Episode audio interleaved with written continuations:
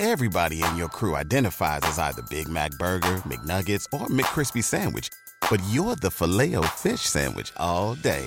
That crispy fish, that savory tartar sauce, that melty cheese, that pillowy bun. Yeah, you get it. Every time. And if you love the Filet-O-Fish, right now you can catch two of the classics you love for just $6. Limited time only. Price and participation may vary. Cannot be combined with any other offer. Single item at regular price. Ba da ba ba ba.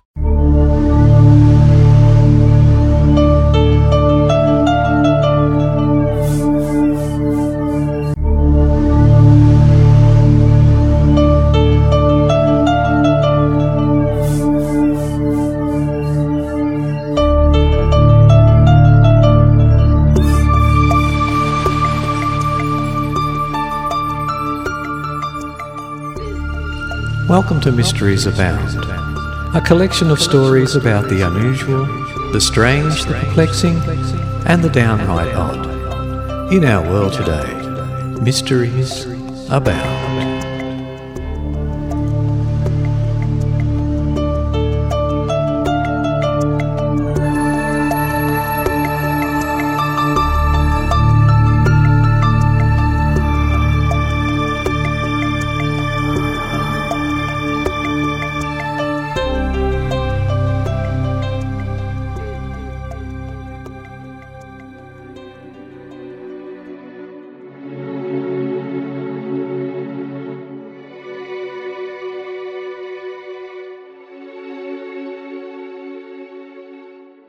Welcome, everyone, to the Mysteries Abound podcast. This is your host, Paul, and this is episode 169. Our first story this week comes from the Amerizon.org website. 10 modern incidents that suggest portals really might exist. And this is written by Charlotte West. Some encounters suggest that portals really do exist.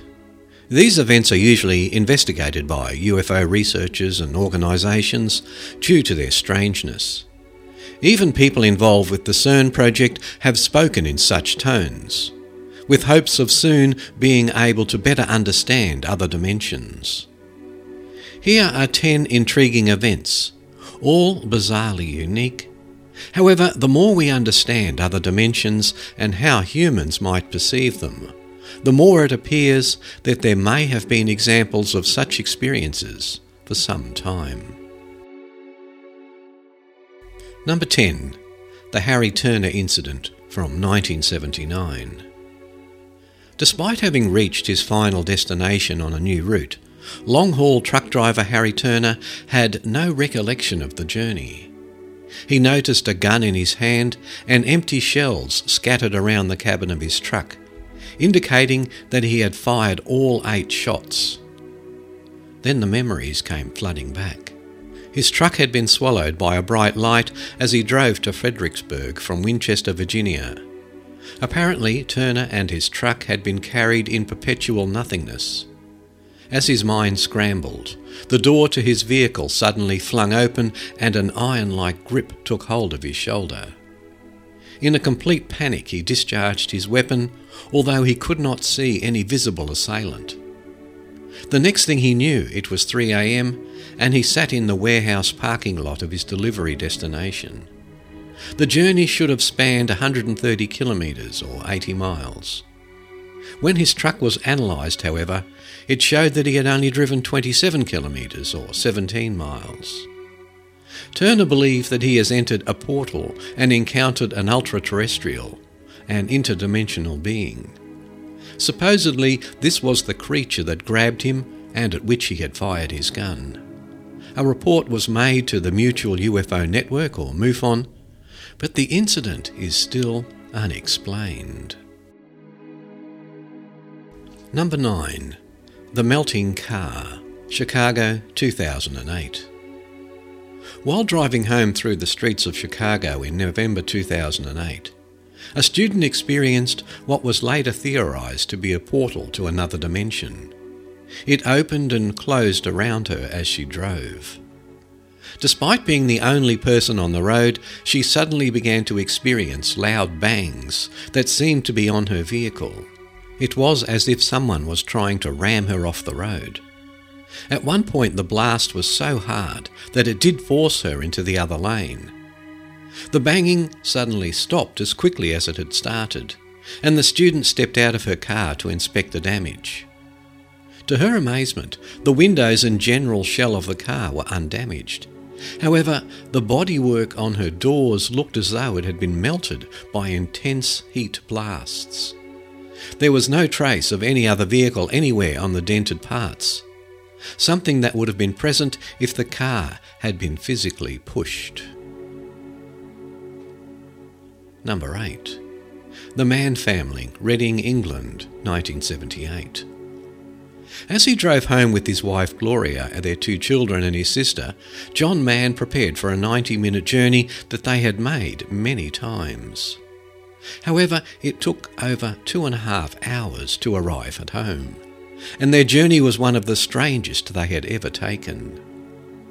After driving for about 30 minutes, they noticed a strange light in the sky that appeared to be getting closer to them. Eventually, John stopped the car to get out and inspect the strange light. His family screamed at him to get back inside as the light got closer. He did so, but eventually realised that he was no longer on the road. Instead, his car was in some kind of hedged tunnel that zigzagged back and forth.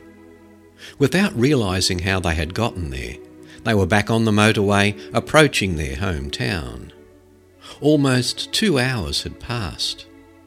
They tried to locate the winding road the following day, but no matter how long they searched or how far they drove, they failed to do so. Had they been in some kind of portal? Number 7. The Salyut 7 incident orbiting Earth, 1984. When angel like creatures were reportedly seen around the Salyut 7 space station in 1984, the whole structure was bathed and encased in a strange orange glow. Those involved claim to have felt the light penetrate the ship and enter their inner feelings. They claimed it was a feeling of joy and calm. These creatures were seen on two separate occasions by six different cosmonauts. The episodes occurred during the mission in which Svetlana Savitskaya became the first woman to walk in space. Had the Salyut 7 entered an alternate dimension through a strange portal that exists above Earth? Were these angels from another dimension?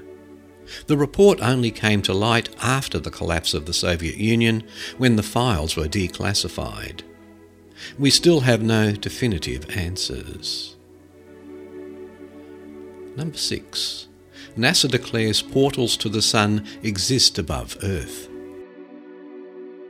In July 2012, NASA announced that portals, or X points, really do exist above the Earth, and that the agency was continuing to study how these portals work. According to plasma physicist Jack Scudder, these X points are created where the Earth's and Sun's magnetic fields connect. However, we don't know where these portals lead. The NASA Magnetospheric Multiscale Mission, launched in 2014, will continue to study the phenomenon. Scudder also studied data collected by NASA's Polar spacecraft, which spent considerable time in Earth's orbit. By analysing the energetic particle measurements and the dates when anomalies occurred, Scudder hopes to predict with great accuracy exactly where and when these portals will open in the future. Whether a mission to enter them ever occurs, or where these portals might lead, has yet to be determined.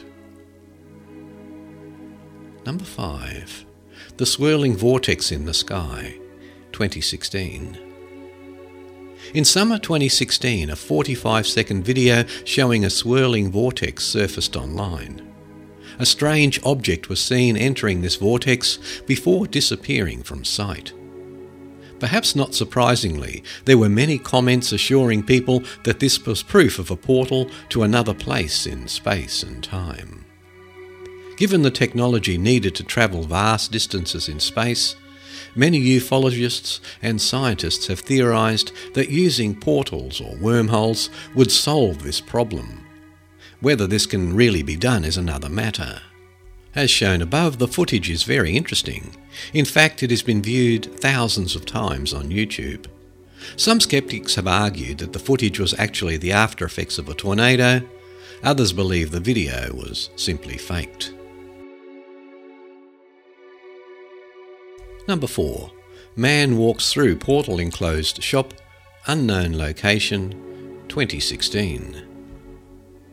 The footage above that shows a man walking through doors of a closed shop and into some kind of flashing portal appeared online in April 2016. However, there was no indication of where it was shot or any proof of its authenticity. The man seemingly walks right through the locked doors in a strange flash that also appears to affect the security camera. Once inside, other similar flashes can be seen before he appears to walk back through the locked doors again. While some people have nicknamed the hooded person the time travelling ghost, others have theorised that the use of portals may have been responsible for the feat.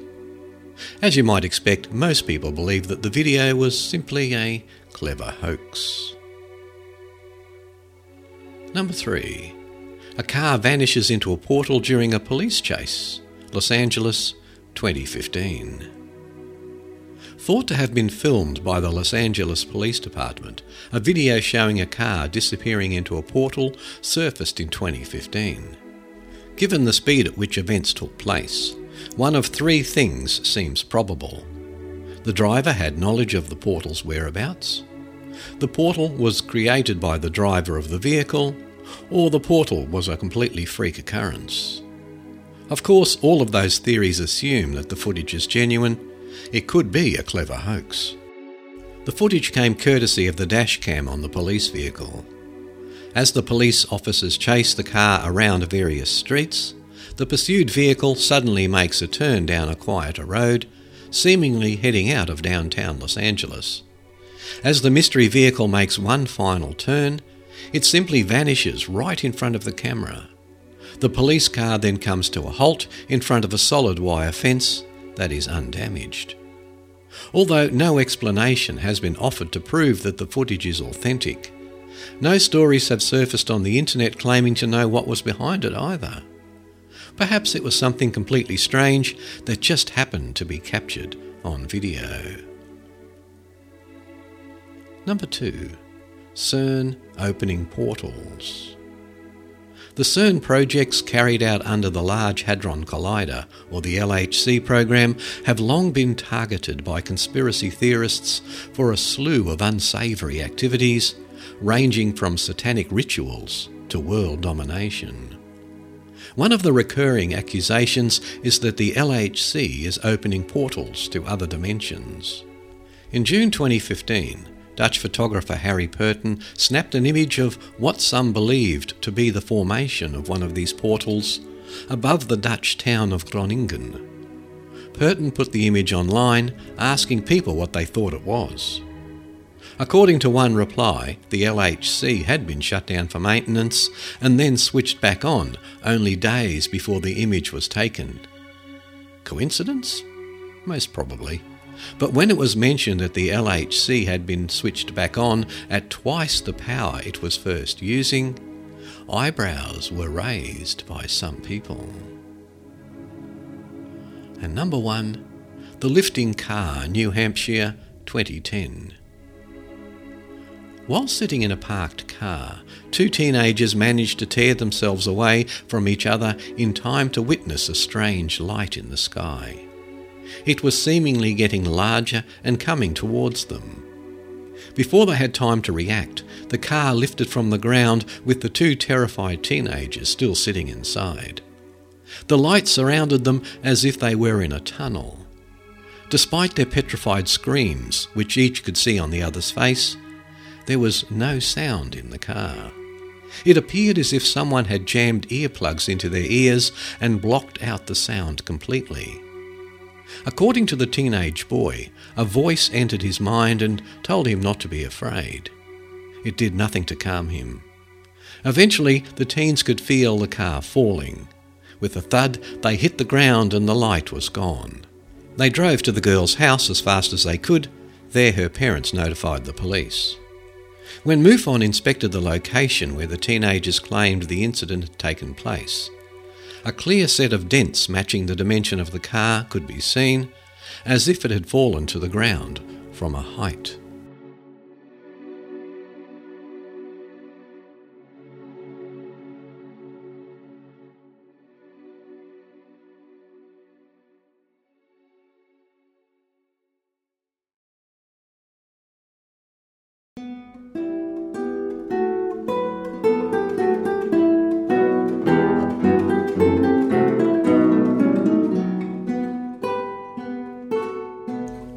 From the historicmysteries.com website, The Sinking of the Mary Rose.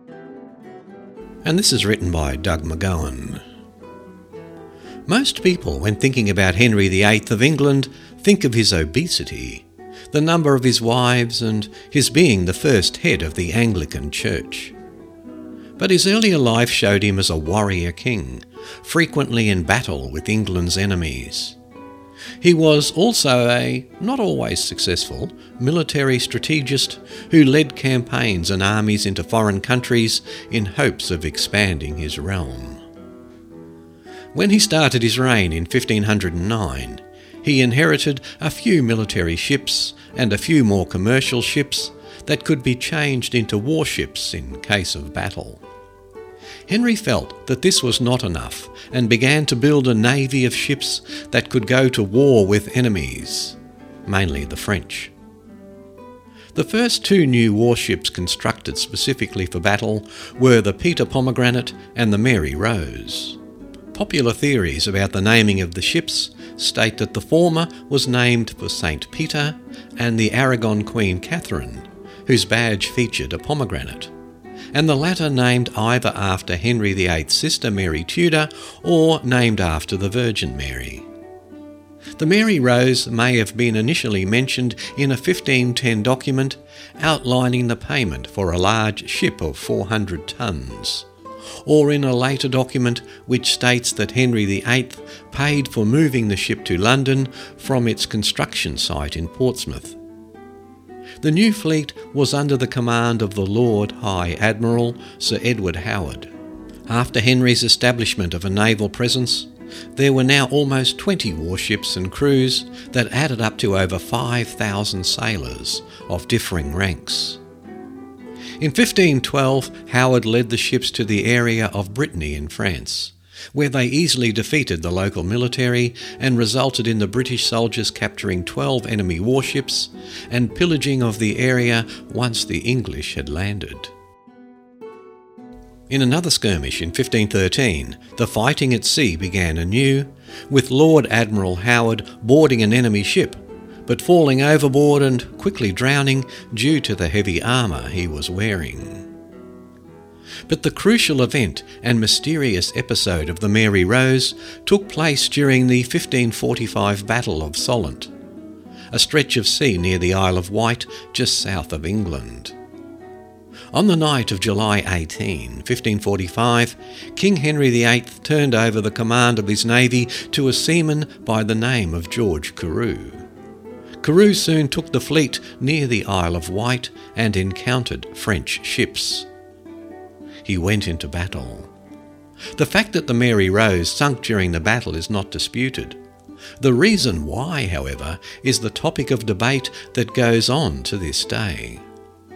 The official website of the Mary Rose Trust states that the Mary Rose's demise may have been due to four reasons, although a combination of them could also have been the cause. The Mary Rose could have doomed itself by having unskilled seamen on board that didn't correctly manoeuvre the ship during the battle with the French. Human error could have also caused the sinking by insubordination or mistaken judgment about the strength of the French fleet. Some theorists believe that the weather may have caused the ship to sink. Surviving eyewitnesses claim that a sudden strong wind may have struck the sails at just the right angle to turn the ship over. This wind could have been a contributing factor to the sinking. The ship could have had too heavy a load of cannons and sailors. Also, it seems that the cannon ports were open in preparation for attack, and if the ship leaned too far to one side, water would have come rushing through those openings and sunk the ship. Probably the most common sense theory, but which was later disproved, is that the French weaponry sunk the ship, and a perhaps overly patriotic French cavalry officer did state officially that the Mary Rose was struck by enemy fire and damage to the ship was severe enough to take the Mary Rose under. All but approximately 35 of the 400 man crew died when the ship sank. The wreck of the Mary Rose would be discovered 426 years later in 1971 by undersea exploration. It showed no sign of being hit by enemy fire, opposing the theory that the ship sank after being hit by French warships. The remains of the ship were brought on shore and are now the feature of a museum in Portsmouth, the city that built it. It has come full circle. And if you visit the show notes at originz.info, that's O R I G I N Z.info, and click on the link to this article in episode 169 of the Mysteries Abound podcast, there is a fairly accurate drawing of the Mary Rose, a painting of Henry VIII, of course, and a photograph of the recovery of the Mary Rose wreck.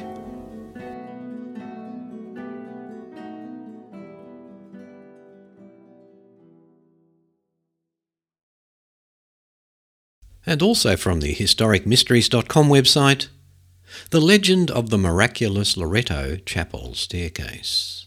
And as is usual with this website, there are some great photographs and even a video to go with this article. Worth a look if you're interested.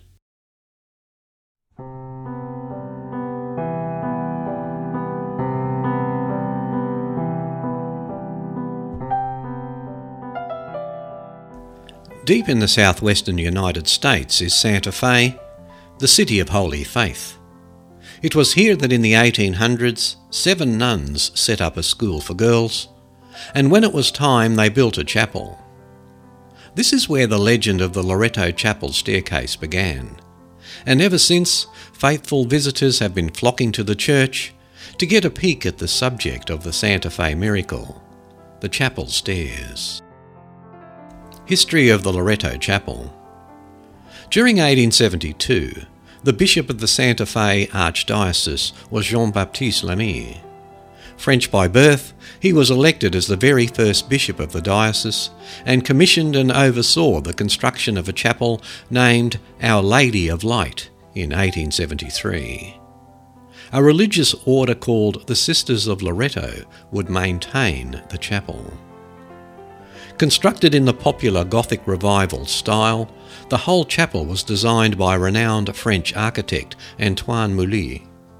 Unfortunately, Mouly never lived to see the work completed. The structure was sound and almost finished by 1878. The only thing lacking was a means to ascend to the choir loft. The chapel was not the largest sanctuary in the world, so a standard staircase was ruled to be too large to be practical. Other churches and chapels of the same period had ladders as opposed to stairs. However, the sisters quickly dismissed this idea due to their attire. Without a way to reach the loft, the chapel would not be able to function properly. While the likely proposals, suggestions, and ideas were being debated by members of the construction industry, the sisters considered this to be nothing more than a test of their faith. Legend of the Loreto Chapel Staircase The story. Sometime around 1880, the entire order began to pray to St. Joseph, the patron saint of carpenters, to help with the solution for the chapel stairs. On the ninth day of prayer, a visitor arrived at their door with his mule and some tools. The first thing the man revealed to the sisters was that he was a carpenter by trade. He was invited in and discovered the dilemma left behind with the untimely passing of the original architect. The solo workman, unlike many tradesmen that had a look prior to him, said it was possible to construct a useful staircase to the loft without becoming an eyesore in the available space. The only condition he placed upon the sisters was that he would have to work in private. The sisters were only too pleased to agree to these terms if it meant getting their staircase done. While they used the chapel for their own activities, the carpenter retreated, returning only when the chapel was empty. Some of the sisters did state they saw wood soaking in tubs they provided for him. Reports made at the time do contradict one another. Some insist that construction was completed quickly, while others reported that it took longer than might have been necessary. The carpenter disappears. When the spiral staircase was finished, the sisters were delighted with how it turned out. So much so that they organised a banquet in honour of the carpenter.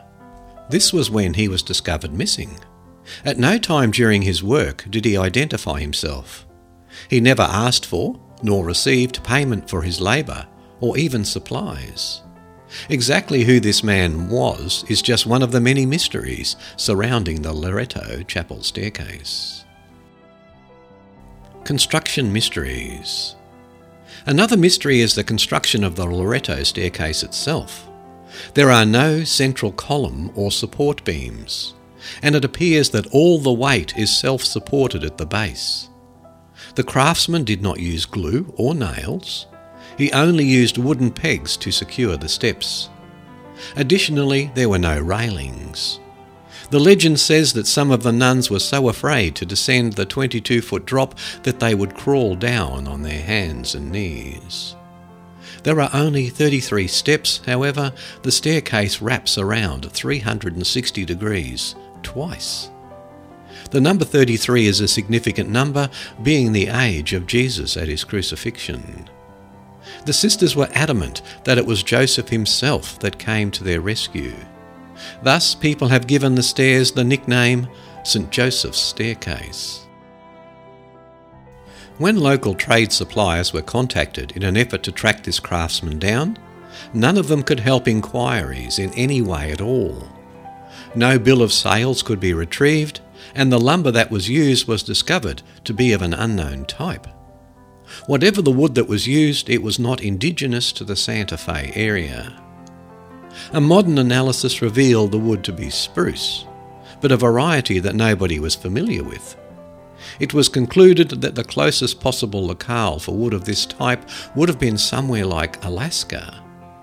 Why would a Victorian carpenter transport scores of lumber with nothing more than a mule just on the one off chance that it might be needed to build a staircase thousands of miles away.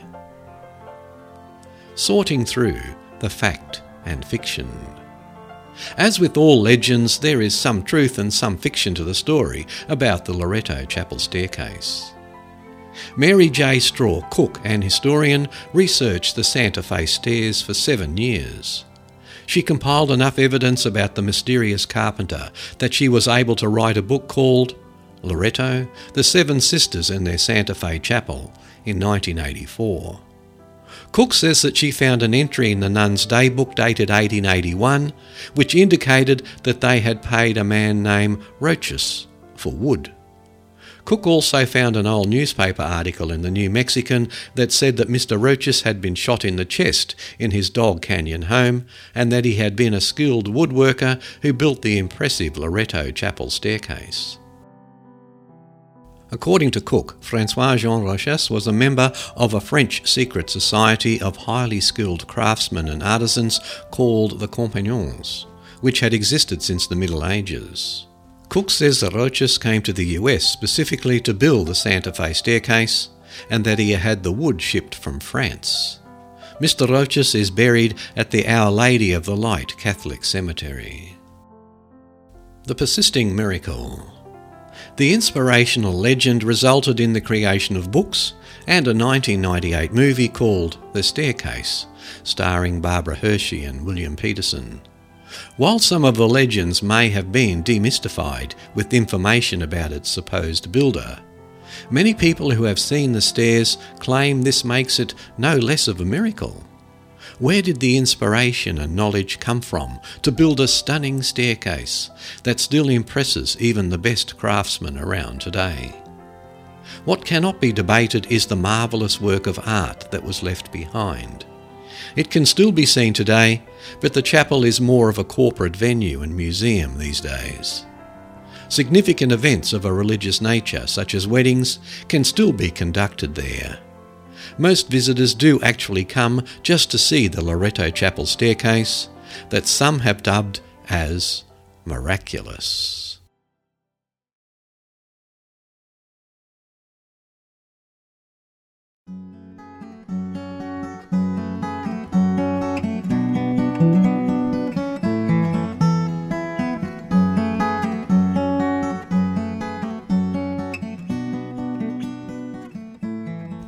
Throughout history, cultures around the world have come up with lots of folk prognostications for predicting the sex assigned at birth. If the mother craves sweets, it's a girl.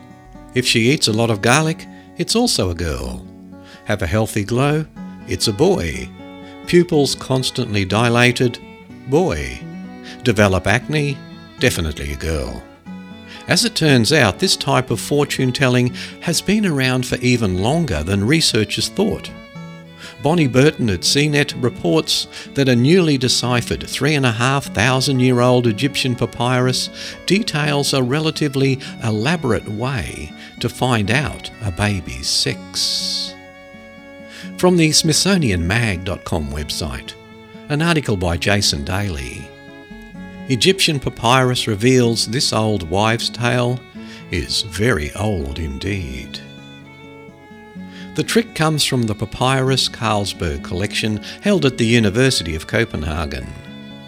Though the trove of ancient documents were purchased and collected in the 1930s, many of the documents and scraps of documents have yet to be translated or published.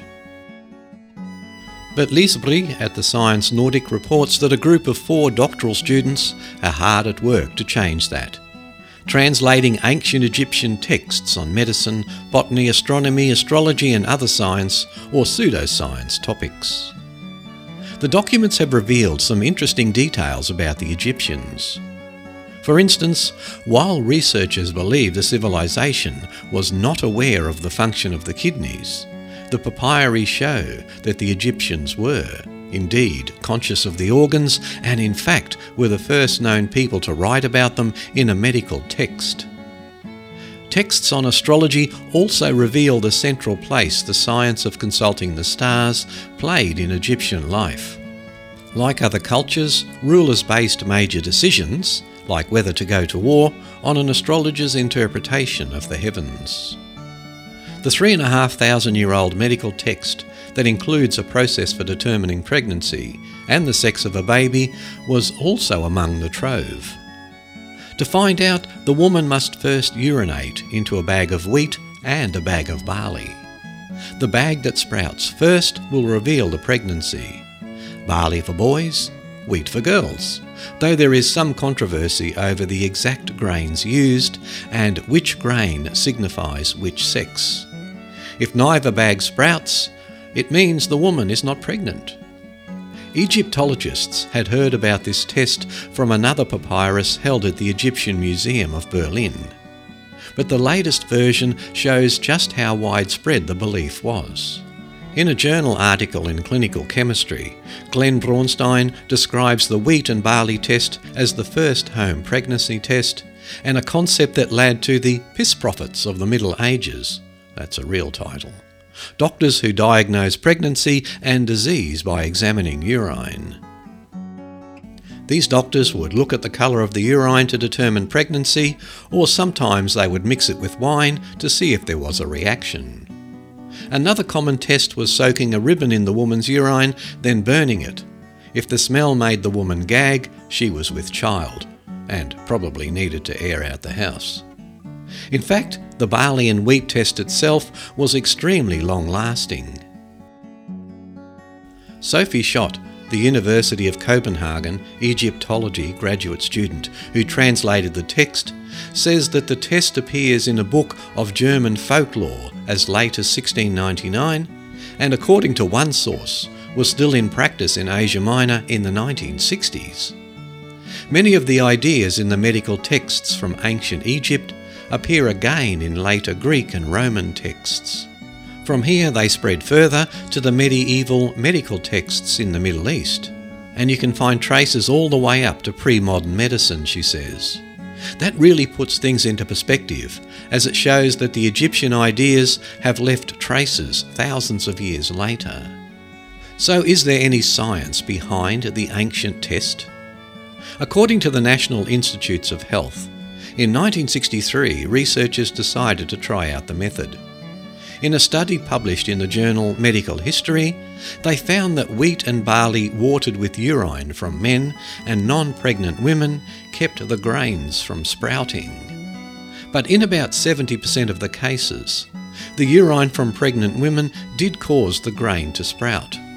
The test, however, did not accurately predict the sex of the children. It's possible that increased estrogen levels in the urine could have helped stimulate the seeds which means the Egyptians may have been onto something in this particular case, though most ancient remedies are hogwash at best and endanger lives at worst. Still, understanding what the ancients believed helps us learn about their culture and how their thought influenced and still influences ours, making the translation of the thousands of documents in collections around the world a worthwhile effort.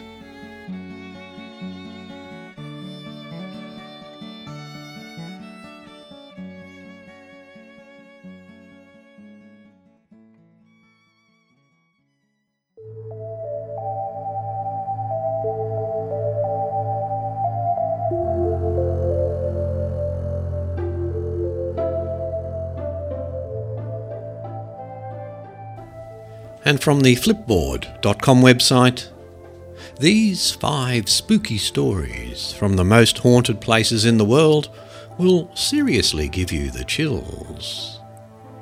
If you enjoy a real fright, these five spots offer a chance to get close to some of the more grisly ghost stories ever told.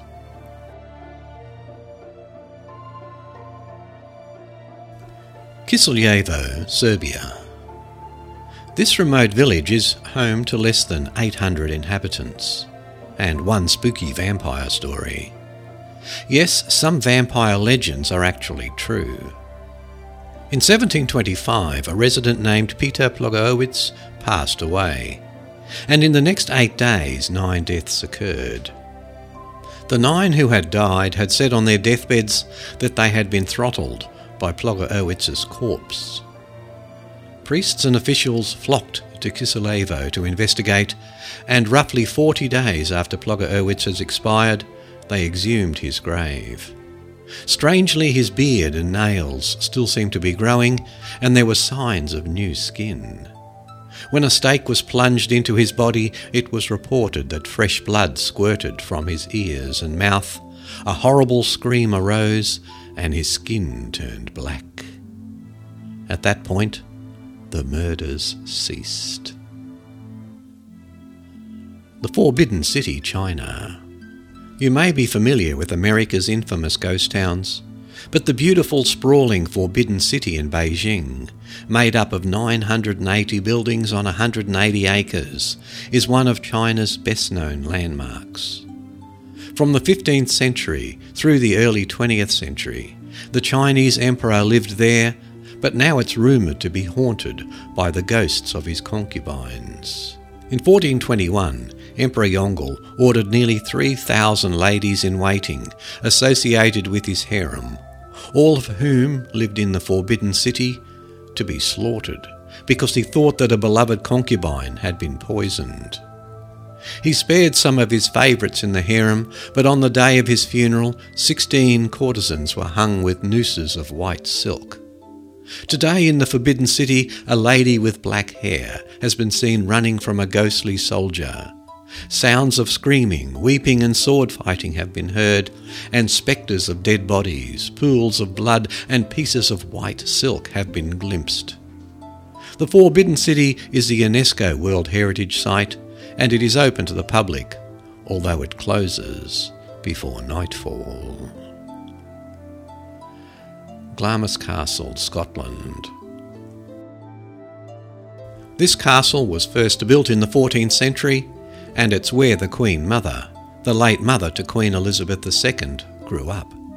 It's also said to be populated by a bevy of ghosts, including the Grey Lady, or the Lady of Glamis, otherwise known as Lady Janet Douglas.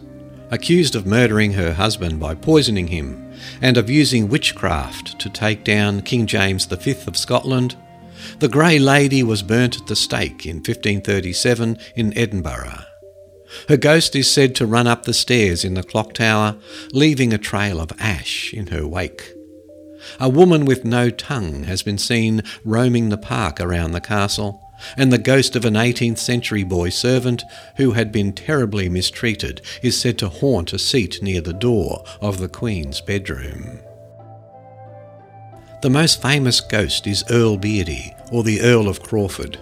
This noble visited the castle in the 15th century, and one night he got drunk and demanded that someone play cards with him. If no one would, the Earl declared he would play the devil himself. A mysterious hooded man dressed in black showed up at Glamis and offered to play.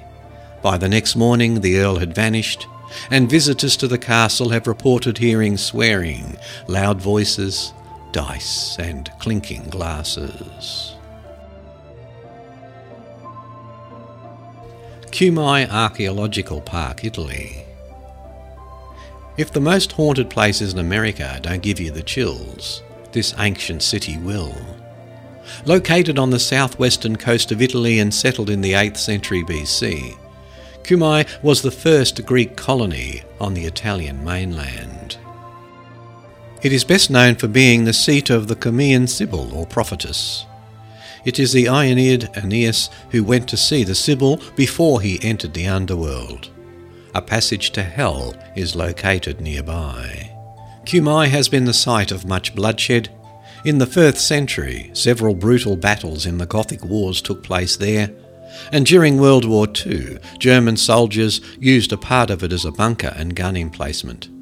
Modern day visitors can traverse the dark womb like tunnels and try their luck at consulting the Sibyl for guidance.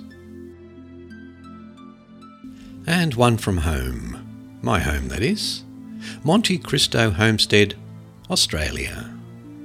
Said to be Australia's most haunted house, this isolated residence was built on a hillside in New South Wales in 1884 by farmer Christopher Crawley. After he died in 1920, his wife Elizabeth became a Bible immersed recluse, leaving the house only twice before she passed away. Her ghost is thought to walk the rooms, and visitors report feeling an ice cold chill when she shows up, sometimes holding a silver cross. She has quite a bit of company, including these spirits a maid who once plunged to her death from a balcony in the house, a stable boy who was burned to death by his master, and a mentally disabled man who was chained in the caretaker's cottage for 40 years. Naturally, the latter ghost makes his presence felt by clanking his chains.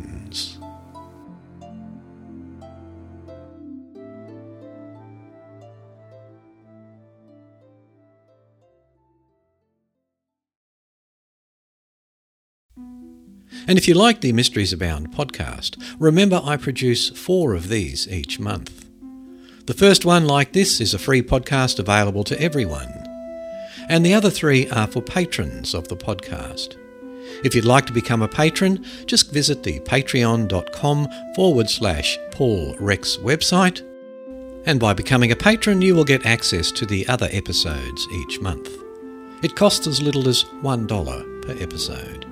You can make it more if you wish, but most people just do the $1. By becoming a patron, you give me a small income from the podcast, and this allows me time to leave my other work at the Botanic Gardens and do more podcasting. So if you'd like to get access to these podcasts, become a patron. It gives me the time to do the podcasts. Without your support, it wouldn't happen. So if you're not sure where to join up and become a patron, easiest way, just visit the show notes, originz.info, and click on the link there right on the front page of the website. Anyway, on with the podcast.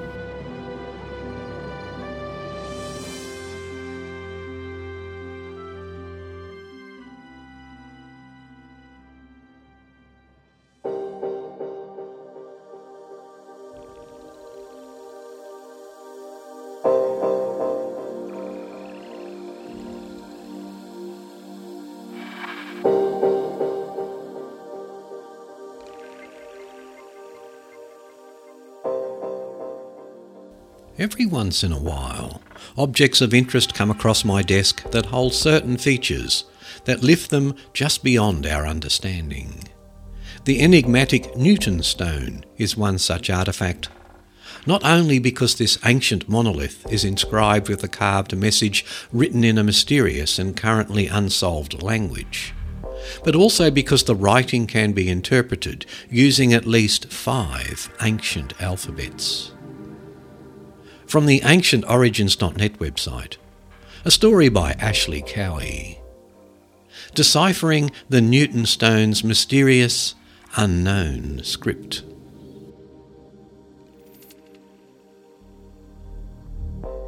Discovering the Newton Stone.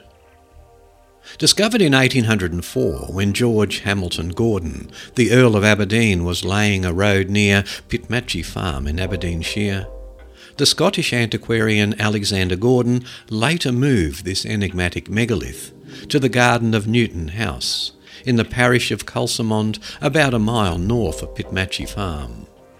According to the Aberdeenshire Council of Newton House, the Newton stone is described as of blue gneiss and is around 2.03 metres high. It has six horizontal lines of characters inscribed at the top, which are thought to be a debased Roman script, the meaning of which is unknown.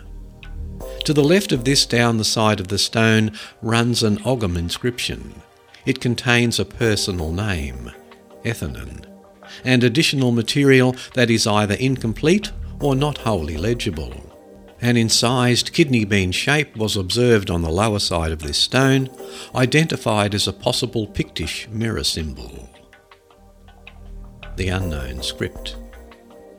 Ogham is an early medieval alphabet used to write the early Irish language between the 1st and 9th centuries. The short row of script on the Newton stone contains six lines of 48 characters and symbols, including a swastika and is situated across the top third of the stone. The language used to write this message has never been accurately identified, and it has become known in academic circles as the unknown script. Most specialists agree that the long Ogham inscription is ancient. For example, Scottish historian William Forbes Skene dated the unknown inscription to the 9th century but several scholars also claim that the short row was added to the stone in the late 18th or early 19th century, suggesting the mysterious unknown script is a modern hoax or a badly executed forgery. Deciphering the stone. The Newton stone's mysterious engravings were first published by John Pinkerton in his 1840 book, Inquiry into the History of Scotland but he personally made no attempt to decipher the unknown script.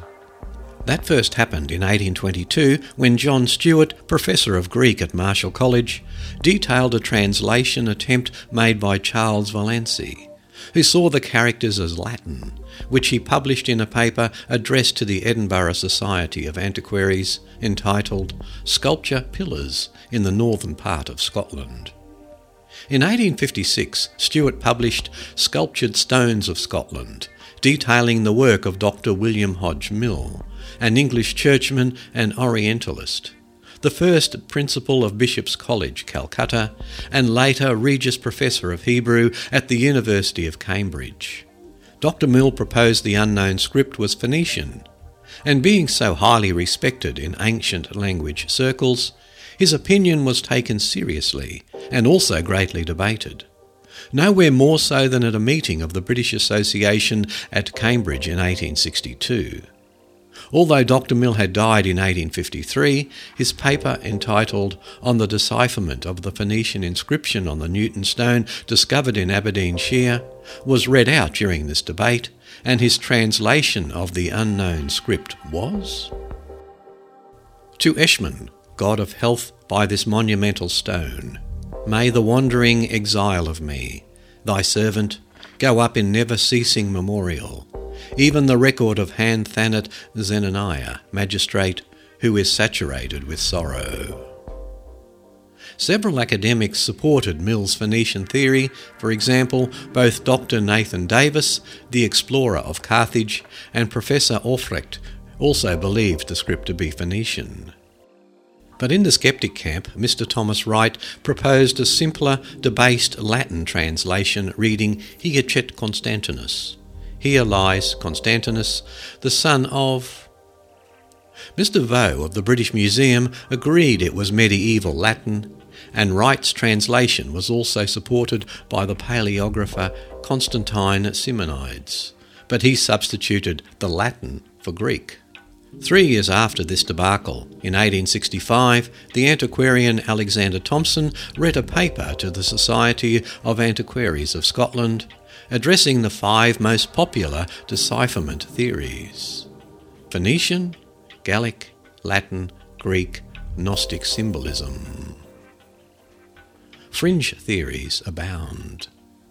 While this particular group of specialists argued over the nature of the Newton stone's inscription and which of the five proposed languages was used to make the cryptic message, another faction of more eccentric researchers kept new ideas flowing in. For example, Mr. George Moore proposed a Hebrew Bactrian translation, while others likened it to Sinaitic, a form of Old Canaanite. Lieutenant Colonel Lawrence Austin Waddell was a British explorer, professor of Tibetan, professor of chemistry and pathology, and an amateur archaeologist who had studied Sumerian and Sanskrit. In 1924, Waddell published his Out of India, ideas offering another radical decipherment. Hitto Phoenician. Waddell's books on the history of civilization were extremely popular with the public because they were so controversial. And today he is regarded by some as the real life precursor of the fictitious archaeological explorer, Indiana Jones. But his work earned him little academic respect as a serious Assyriologist. Although Waddell's Hitto Phoenician interpretation was built on thin ice, it was precisely what Dr. Mill needed to hear because it supported his idea that the script was written in a form of Phoenician. In agreement with Waddell, Dr. Mill announced that the inscription was in the Phoenician character, which inspired Colonel Sykes to look at the script, and he began seeing affinities with the ancient alphabet of the Buddhists. A faction of academics in the 19th century was so convinced of the Buddhist origins of the Newton stone script that they debated which of the many and diverse Brahmi script derivatives had been used to make it. However, one critic argued I find a difficulty in reconciling to my mind the probability of Buddhist priests coming from the far east to the far west, to the cold and then almost uninhabited wastes of the north of Scotland, and inscribing Hebrew words in the Ogham character on the Gadil of Erin. Skeptical Arguments. In 1935, R.A. Stewart Macalister proposed that the unknown script was a modern forgery and said, There has never been a Newton stone controversy. The literature of the subject, like that of the number of the beast, resembles a series of disconnected runaway knocks inflicted by street urchins on the door of a tempting corner house. In 1956, however, the archaeologist C.A. Gordon disputed Macalister's scepticism by claiming, After deliberate examination, I now feel sure that the inscription is genuine ancient work. On the whole, the evidence, both technical and petrological, seems to be so clearly in favour of the authenticity of the inscription that it can be confidently handed back to the consideration of scholars. The argument simmered down in the mid 20th century until 1984, when Anthony Jackson, a senior lecturer in social anthropology at Edinburgh University, addressed the unknown script problem from a new angle. Jackson, thinking right outside the box, called for the linguistic approaches to be abandoned for a numerical interpretation. There is some advantage in abandoning a strictly linguistic approach to the Newton stone in favour of a numerical solution. Naturally, this method cannot produce a translation of the unknown script any more than it can with the Oghams or symbol stones. But it does more than hint that the Picts were keenly aware of the property of numbers, especially if they had mystical significance. Conclusions Today, a wide range of interpretations attempt to translate the Newton stone's mysterious message, including debased Latin, medieval Latin, Greek, Gallic, Gnostic symbolism, Hebrew Bactrian, Hitto Phoenician, Sinaitic, and Old Irish. But not one of these has proven conclusive. Maybe you should give the Newton stone an hour this weekend, as it wouldn't be the first time a casual observer turned a key in an age old problem.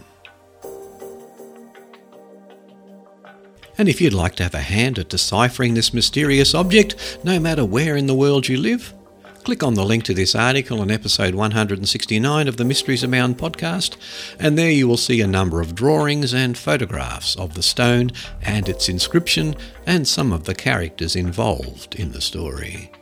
Worth a look if you're interested. Definitely is a strange looking script. Hmm, can't make heads nor tails of it myself.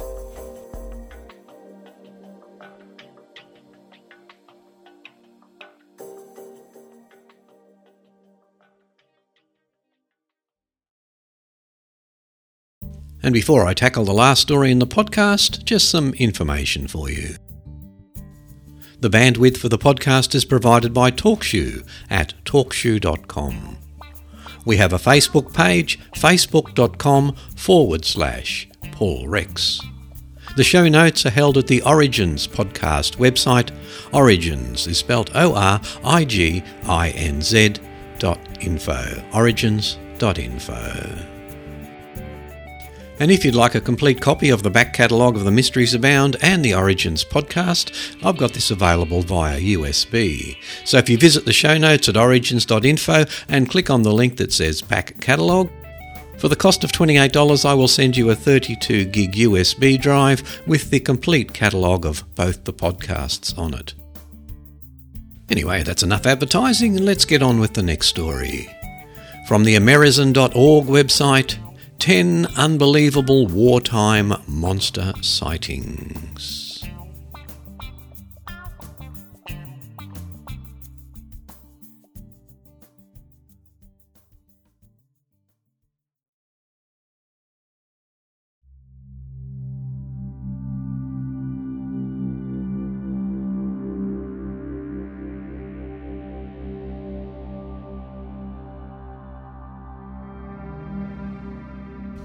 And like I mentioned a minute ago, from the Amerizon.org 10 Unbelievable Wartime Monster Sightings.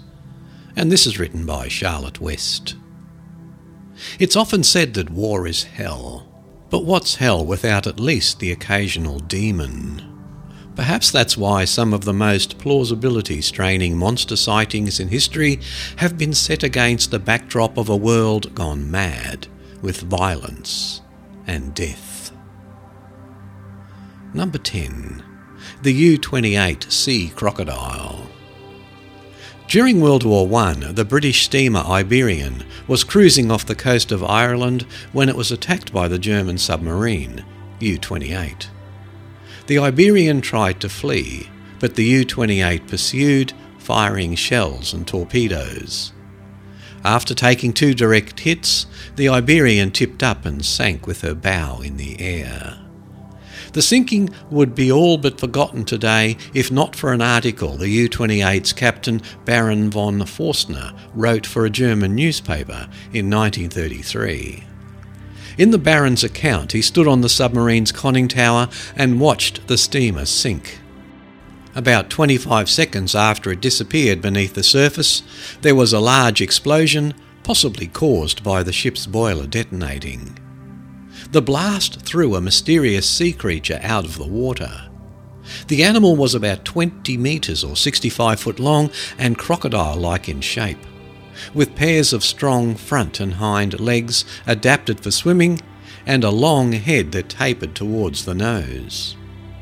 According to the Baron, the creature was visible for about 10 to 15 seconds at a distance of about 150 to 100 metres in the bright sunshine. The Belgian zoologist Bernard Heuvelmans, who coined the term cryptozoology and produced an influential book on sea serpents, considered the U 28 sighting one of the most reliable in history. The incident was especially interesting since the explosion flung the animal all the way out of the water, allowing the Baron to see its entire body. Based on his description, Heuvelmans speculated that the creature might have been a surviving species of Thalattosuchia, a genus of giant sea crocodile from the time of the dinosaurs. Despite Heuvelmans' assessment, skeptics suggest that the Baron might have made the whole story up. According to his account, seven other crew members witnessed the creature. Unfortunately, six died during the war, presumably when the U 28 was sunk in 1917. The most common story is that another sinking ship exploded, hurling a burning truck straight onto the submarine. The only surviving witness was the sub's cook, Robert Maas, who never wrote about the incident, leaving the story to rely on von Forstner's account alone. Additionally, the 61 survivors of the Iberian apparently didn't see the creature. In fairness, they might have been a little busy at the time. Number 9. The Morbach Monster. The German town of Wittlich is home to a strange legend which might not be a legend at all if US soldiers stationed in the area are to be believed. According to the story, a deserter from Napoleon's army found his way to the town, where he attacked and murdered a local farmer and his wife. However, before the farmer's wife drew her last breath, she cast a curse on the feral soldier, turning him into a monstrous wolf. Mad with rage, the creature rampaged through the countryside until a mob of townsfolk hunted it down and killed it. The story is fairly well known. A local American football team even called themselves the Morbach Monsters. But not particularly exceptional by the standards of werewolf lore. Most interesting are the experiences of American servicemen stationed at the nearby Hahn Air Base during the Cold War. Apparently, a number of the American troops saw a mysterious wolf like creature while patrolling the forested edges of the base. According to two anonymous accounts collected by the University of Pittsburgh, military policemen investigating a perimeter alarm stumbled upon a dog like animal which stood up on its hind legs and looked at them.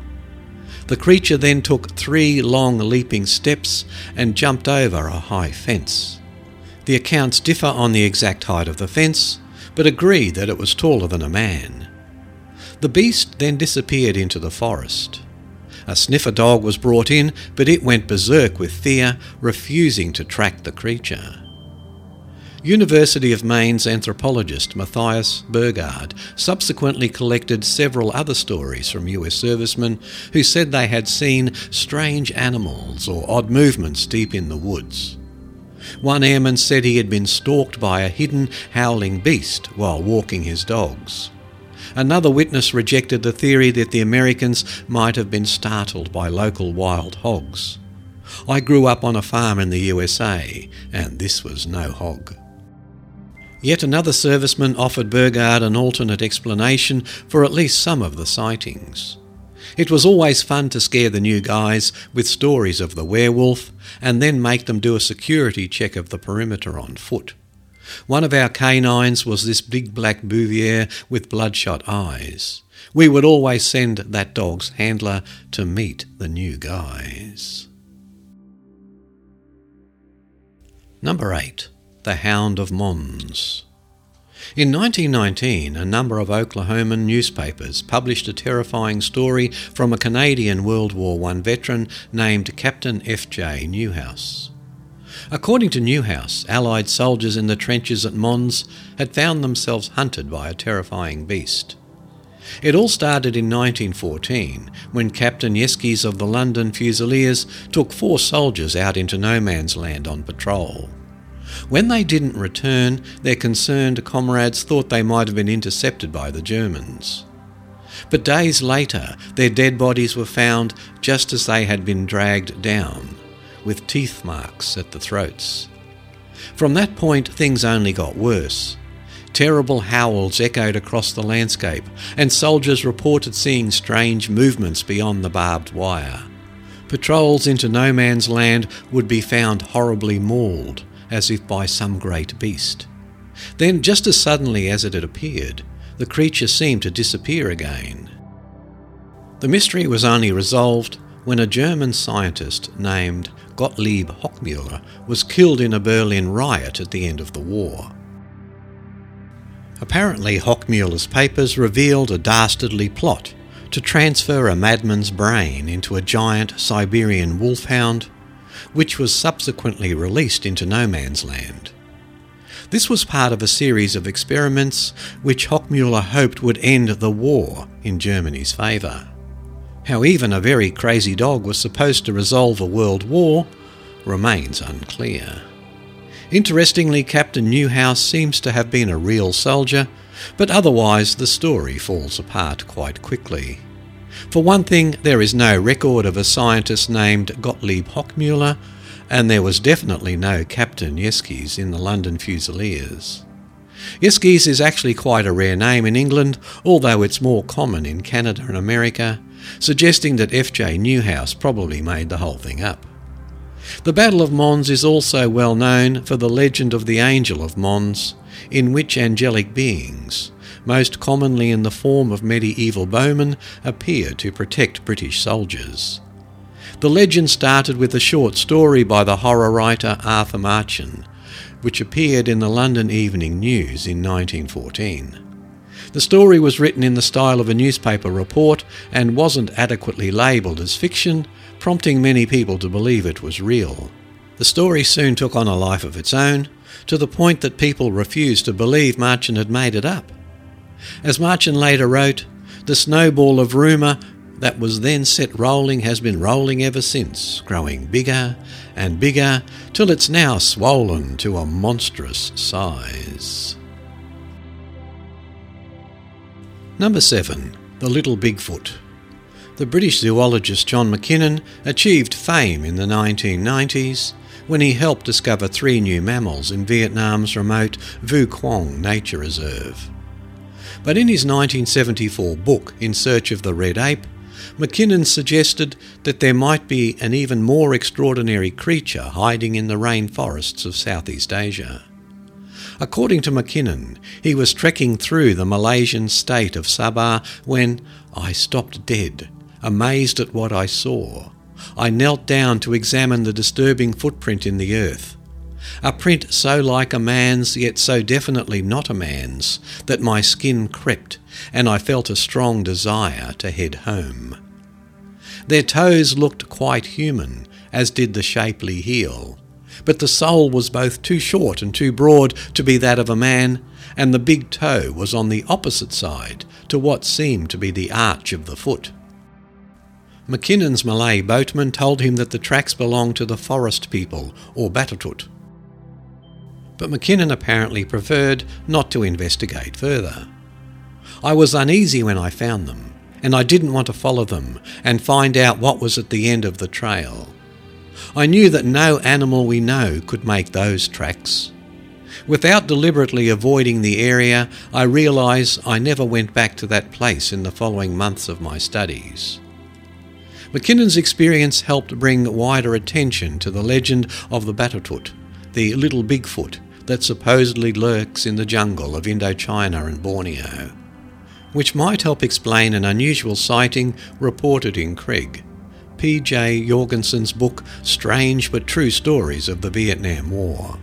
According to Jorgensen, six unnamed American soldiers were deep in the Vietnamese jungle when they spotted a strange, ape like creature, about 150 centimetres tall, covered in red hair, walking upright through a clearing. The soldiers speculated that it could have been an orangutan, but then realised there were no orangutans in Vietnam. Sadly, the creature quickly vanished, and the 101st Airborne Division lost out on a potentially amazing new mascot. Number 6. The Brosno Dragon. Located about 400 kilometres south of Moscow, Lake Brosno is a moderately sized but surprisingly deep body of water with a big reputation. According to legend, a fearsome horde of Tatar horsemen were on their way to sack the city of Novgorod when they decided to stop for a nice rest by the lake. Everyone was having a lovely time until a huge reptilian monster suddenly lunged out of the water and began attacking both men and horses. Taking the dragon attack as a bad sign, the Tatars decided to leave Novgorod alone and just go home instead. That's firmly in the realm of myth, but stories about a monster in Lake Brosno abound, essentially making Brosnya Russia's equivalent of the Loch Ness monster. In 2002, a Russian UFO group organised an expedition to take sonar readings of the lake, reporting a huge jelly like mass lying just above the lake bed. Since this was Russia, they immediately lobbed an explosive device at it, prompting it to start rising rapidly to the surface. Fortunately, when the team looked into the water, there was nothing resembling a monster, thus sparing them the terrible fate of the Tatars. Some Russian skeptics have suggested scientific scenarios supposedly solving the serpent sightings. For example, it's possible that hydrogen sulfide occasionally builds up at the bottom of the lake and rushes to the surface creating an eruption of bubbles that might be mistaken for an underwater creature. Alternatively, a volcanic fracture at the bottom of the lake might eject similar gases. Or maybe some Brosnya sightings are just wet elk swimming across the lake. However, even a very large elk surely couldn't have leapt from the water and swallowed a German plane whole, as Brosnya is rumoured to have done during World War II. Number 5. The Congo Snake. Colonel Remy van Lierde was a Belgian pilot who became well known for his heroic exploits during World War II. Among other feats, van Lierde escaped from a German prisoner of war camp and made it safely to Britain, where he became an ace in the Royal Air Force. But his famous monster sighting came years later when he was returning from a mission in the Congo. According to Van Lierde, he was flying over the jungle in a helicopter when he spotted a giant snake, very dark green with his belly white, which he estimated at 15 metres in length.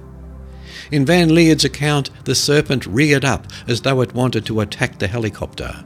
Fortunately, the Belgian wasn't flying quite that close to the ground. He even managed to snap a picture of the beast, which is well known in cryptozoology circles. Unfortunately, the picture is blurry and doesn't provide anything to indicate the scale, so it can't be used as proof that the snake really was that enormous. Still, Van Lierde stuck to his guns, insisting that the monster was a true giant and could have easily eaten up a man, if it had wanted to. Number 4. A Kraken. A squid like Scandinavian sea monster, the kraken is one of the best known mythological creatures in the world, featuring in some of the most popular Hollywood releases of recent times. But the discovery of giant squid in the depths of the ocean has led some to speculate that there might be some truth in the occasional sighting of truly enormous cephalopods. One of the most dramatic kraken encounters came during World War II when a British trawler was moored off the Maldives. Crewman A.G. Starkey was standing on deck one evening when he spotted something in the water and shone his torch on it. As I gazed, fascinated, a circle of green light glowed in my area of illumination. This green, unwinking orb, I suddenly realised, was an eye. The surface of the water undulated with some strange disturbance. Gradually, I realised that I was gazing almost point blank at a huge squid. So far, that's not totally implausible. But Starkey then claimed he walked the length of the ship, finding the ship's head and tentacles at opposite ends.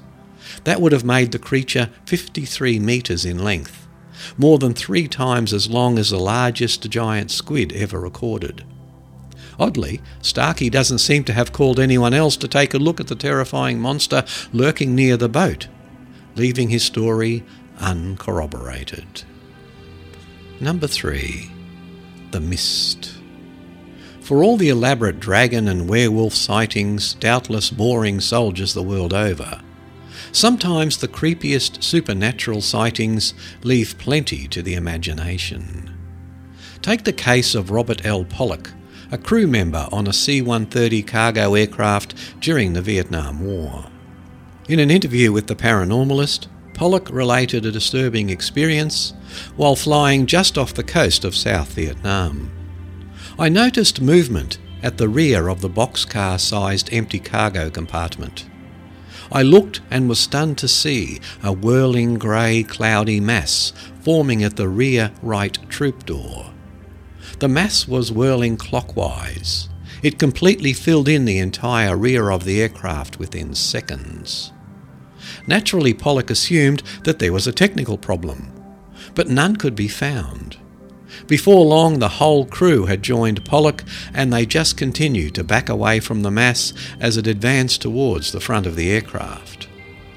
When Pollock placed his hand inside the mist, it simply vanished from sight. Then he and the plane's engineer decided to step inside the strange fog, finding that it completely blocked their vision as if no light could penetrate it. But otherwise, the mist had no smell or taste, and it didn't interfere with breathing. Pollock said he couldn't even feel it. Luckily, the problem was solved when the mass began to go away the way it had appeared, only in reverse. When it got back to the place it had first started forming, it whirled counterclockwise and then just disappeared into nothing. Sensibly, Pollock and the other crew members decided to pretend the incident had never happened and didn't discuss it any further. Number 2. Russia's Bigfoot. Not content with their own Loch Ness, the Russians also have their own Bigfoot like creature, known as the Almas. These short ape like men supposedly inhabit Central Asia's rugged Pamir Mountains. One of the most famous Alma sightings came in 1925 when General Mikhail Topilsky was hunting pockets of anti Soviet resistance holding out in the area.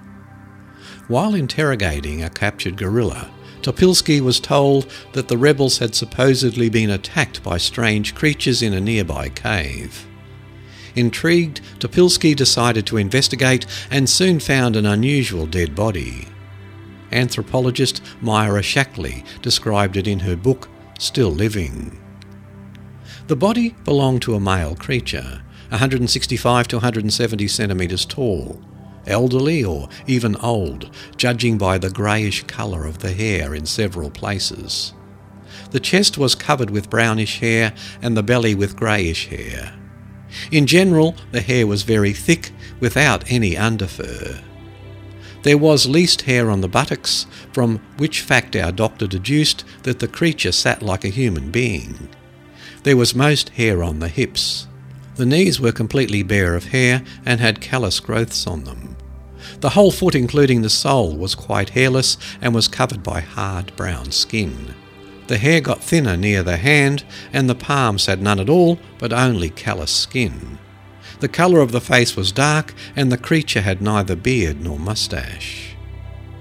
Unfortunately, Topilsky apparently didn't have a camera and decided not to skin the corpse as he had initially planned. Instead, he ordered his men to bury it, casually destroying the only evidence that his story wasn't completely made up.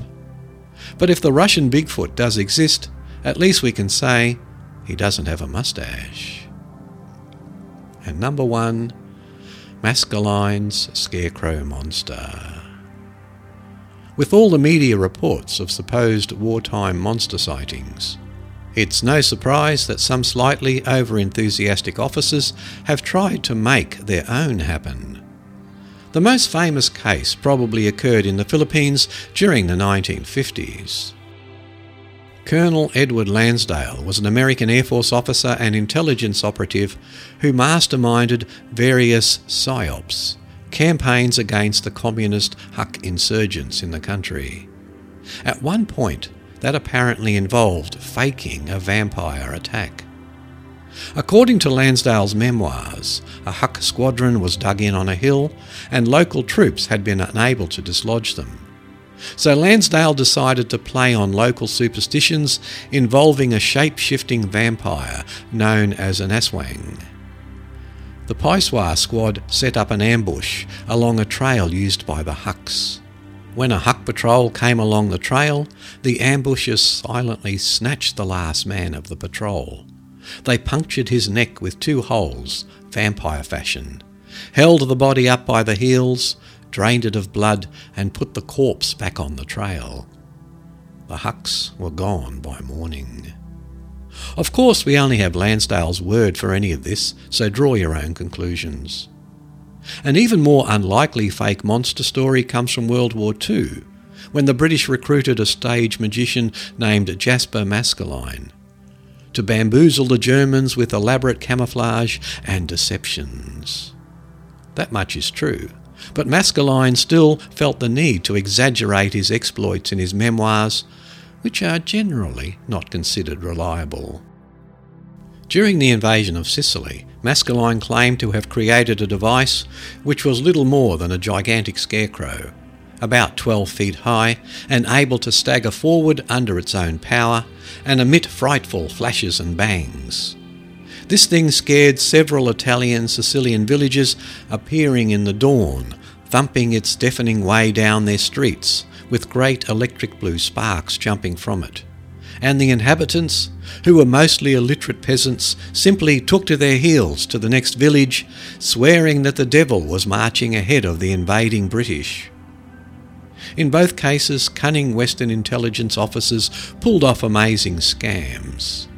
Although whether they fooled illiterate locals or the literate book buying public remains up for debate.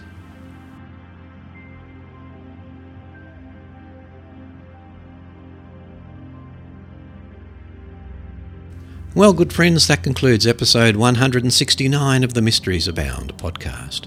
Hope you enjoyed today's show. And remember, if you'd like to support the Mysteries Abound podcast and get access to more shows, consider becoming a patron. That's patreon.com forward slash Paul Rex. Your help and support would be greatly appreciated, and it would help to keep the podcast going and viable. Anyway, until next time, everyone, this is Paul saying bye for now. Keep well, keep safe, and thank you for listening. Bye for now, everyone.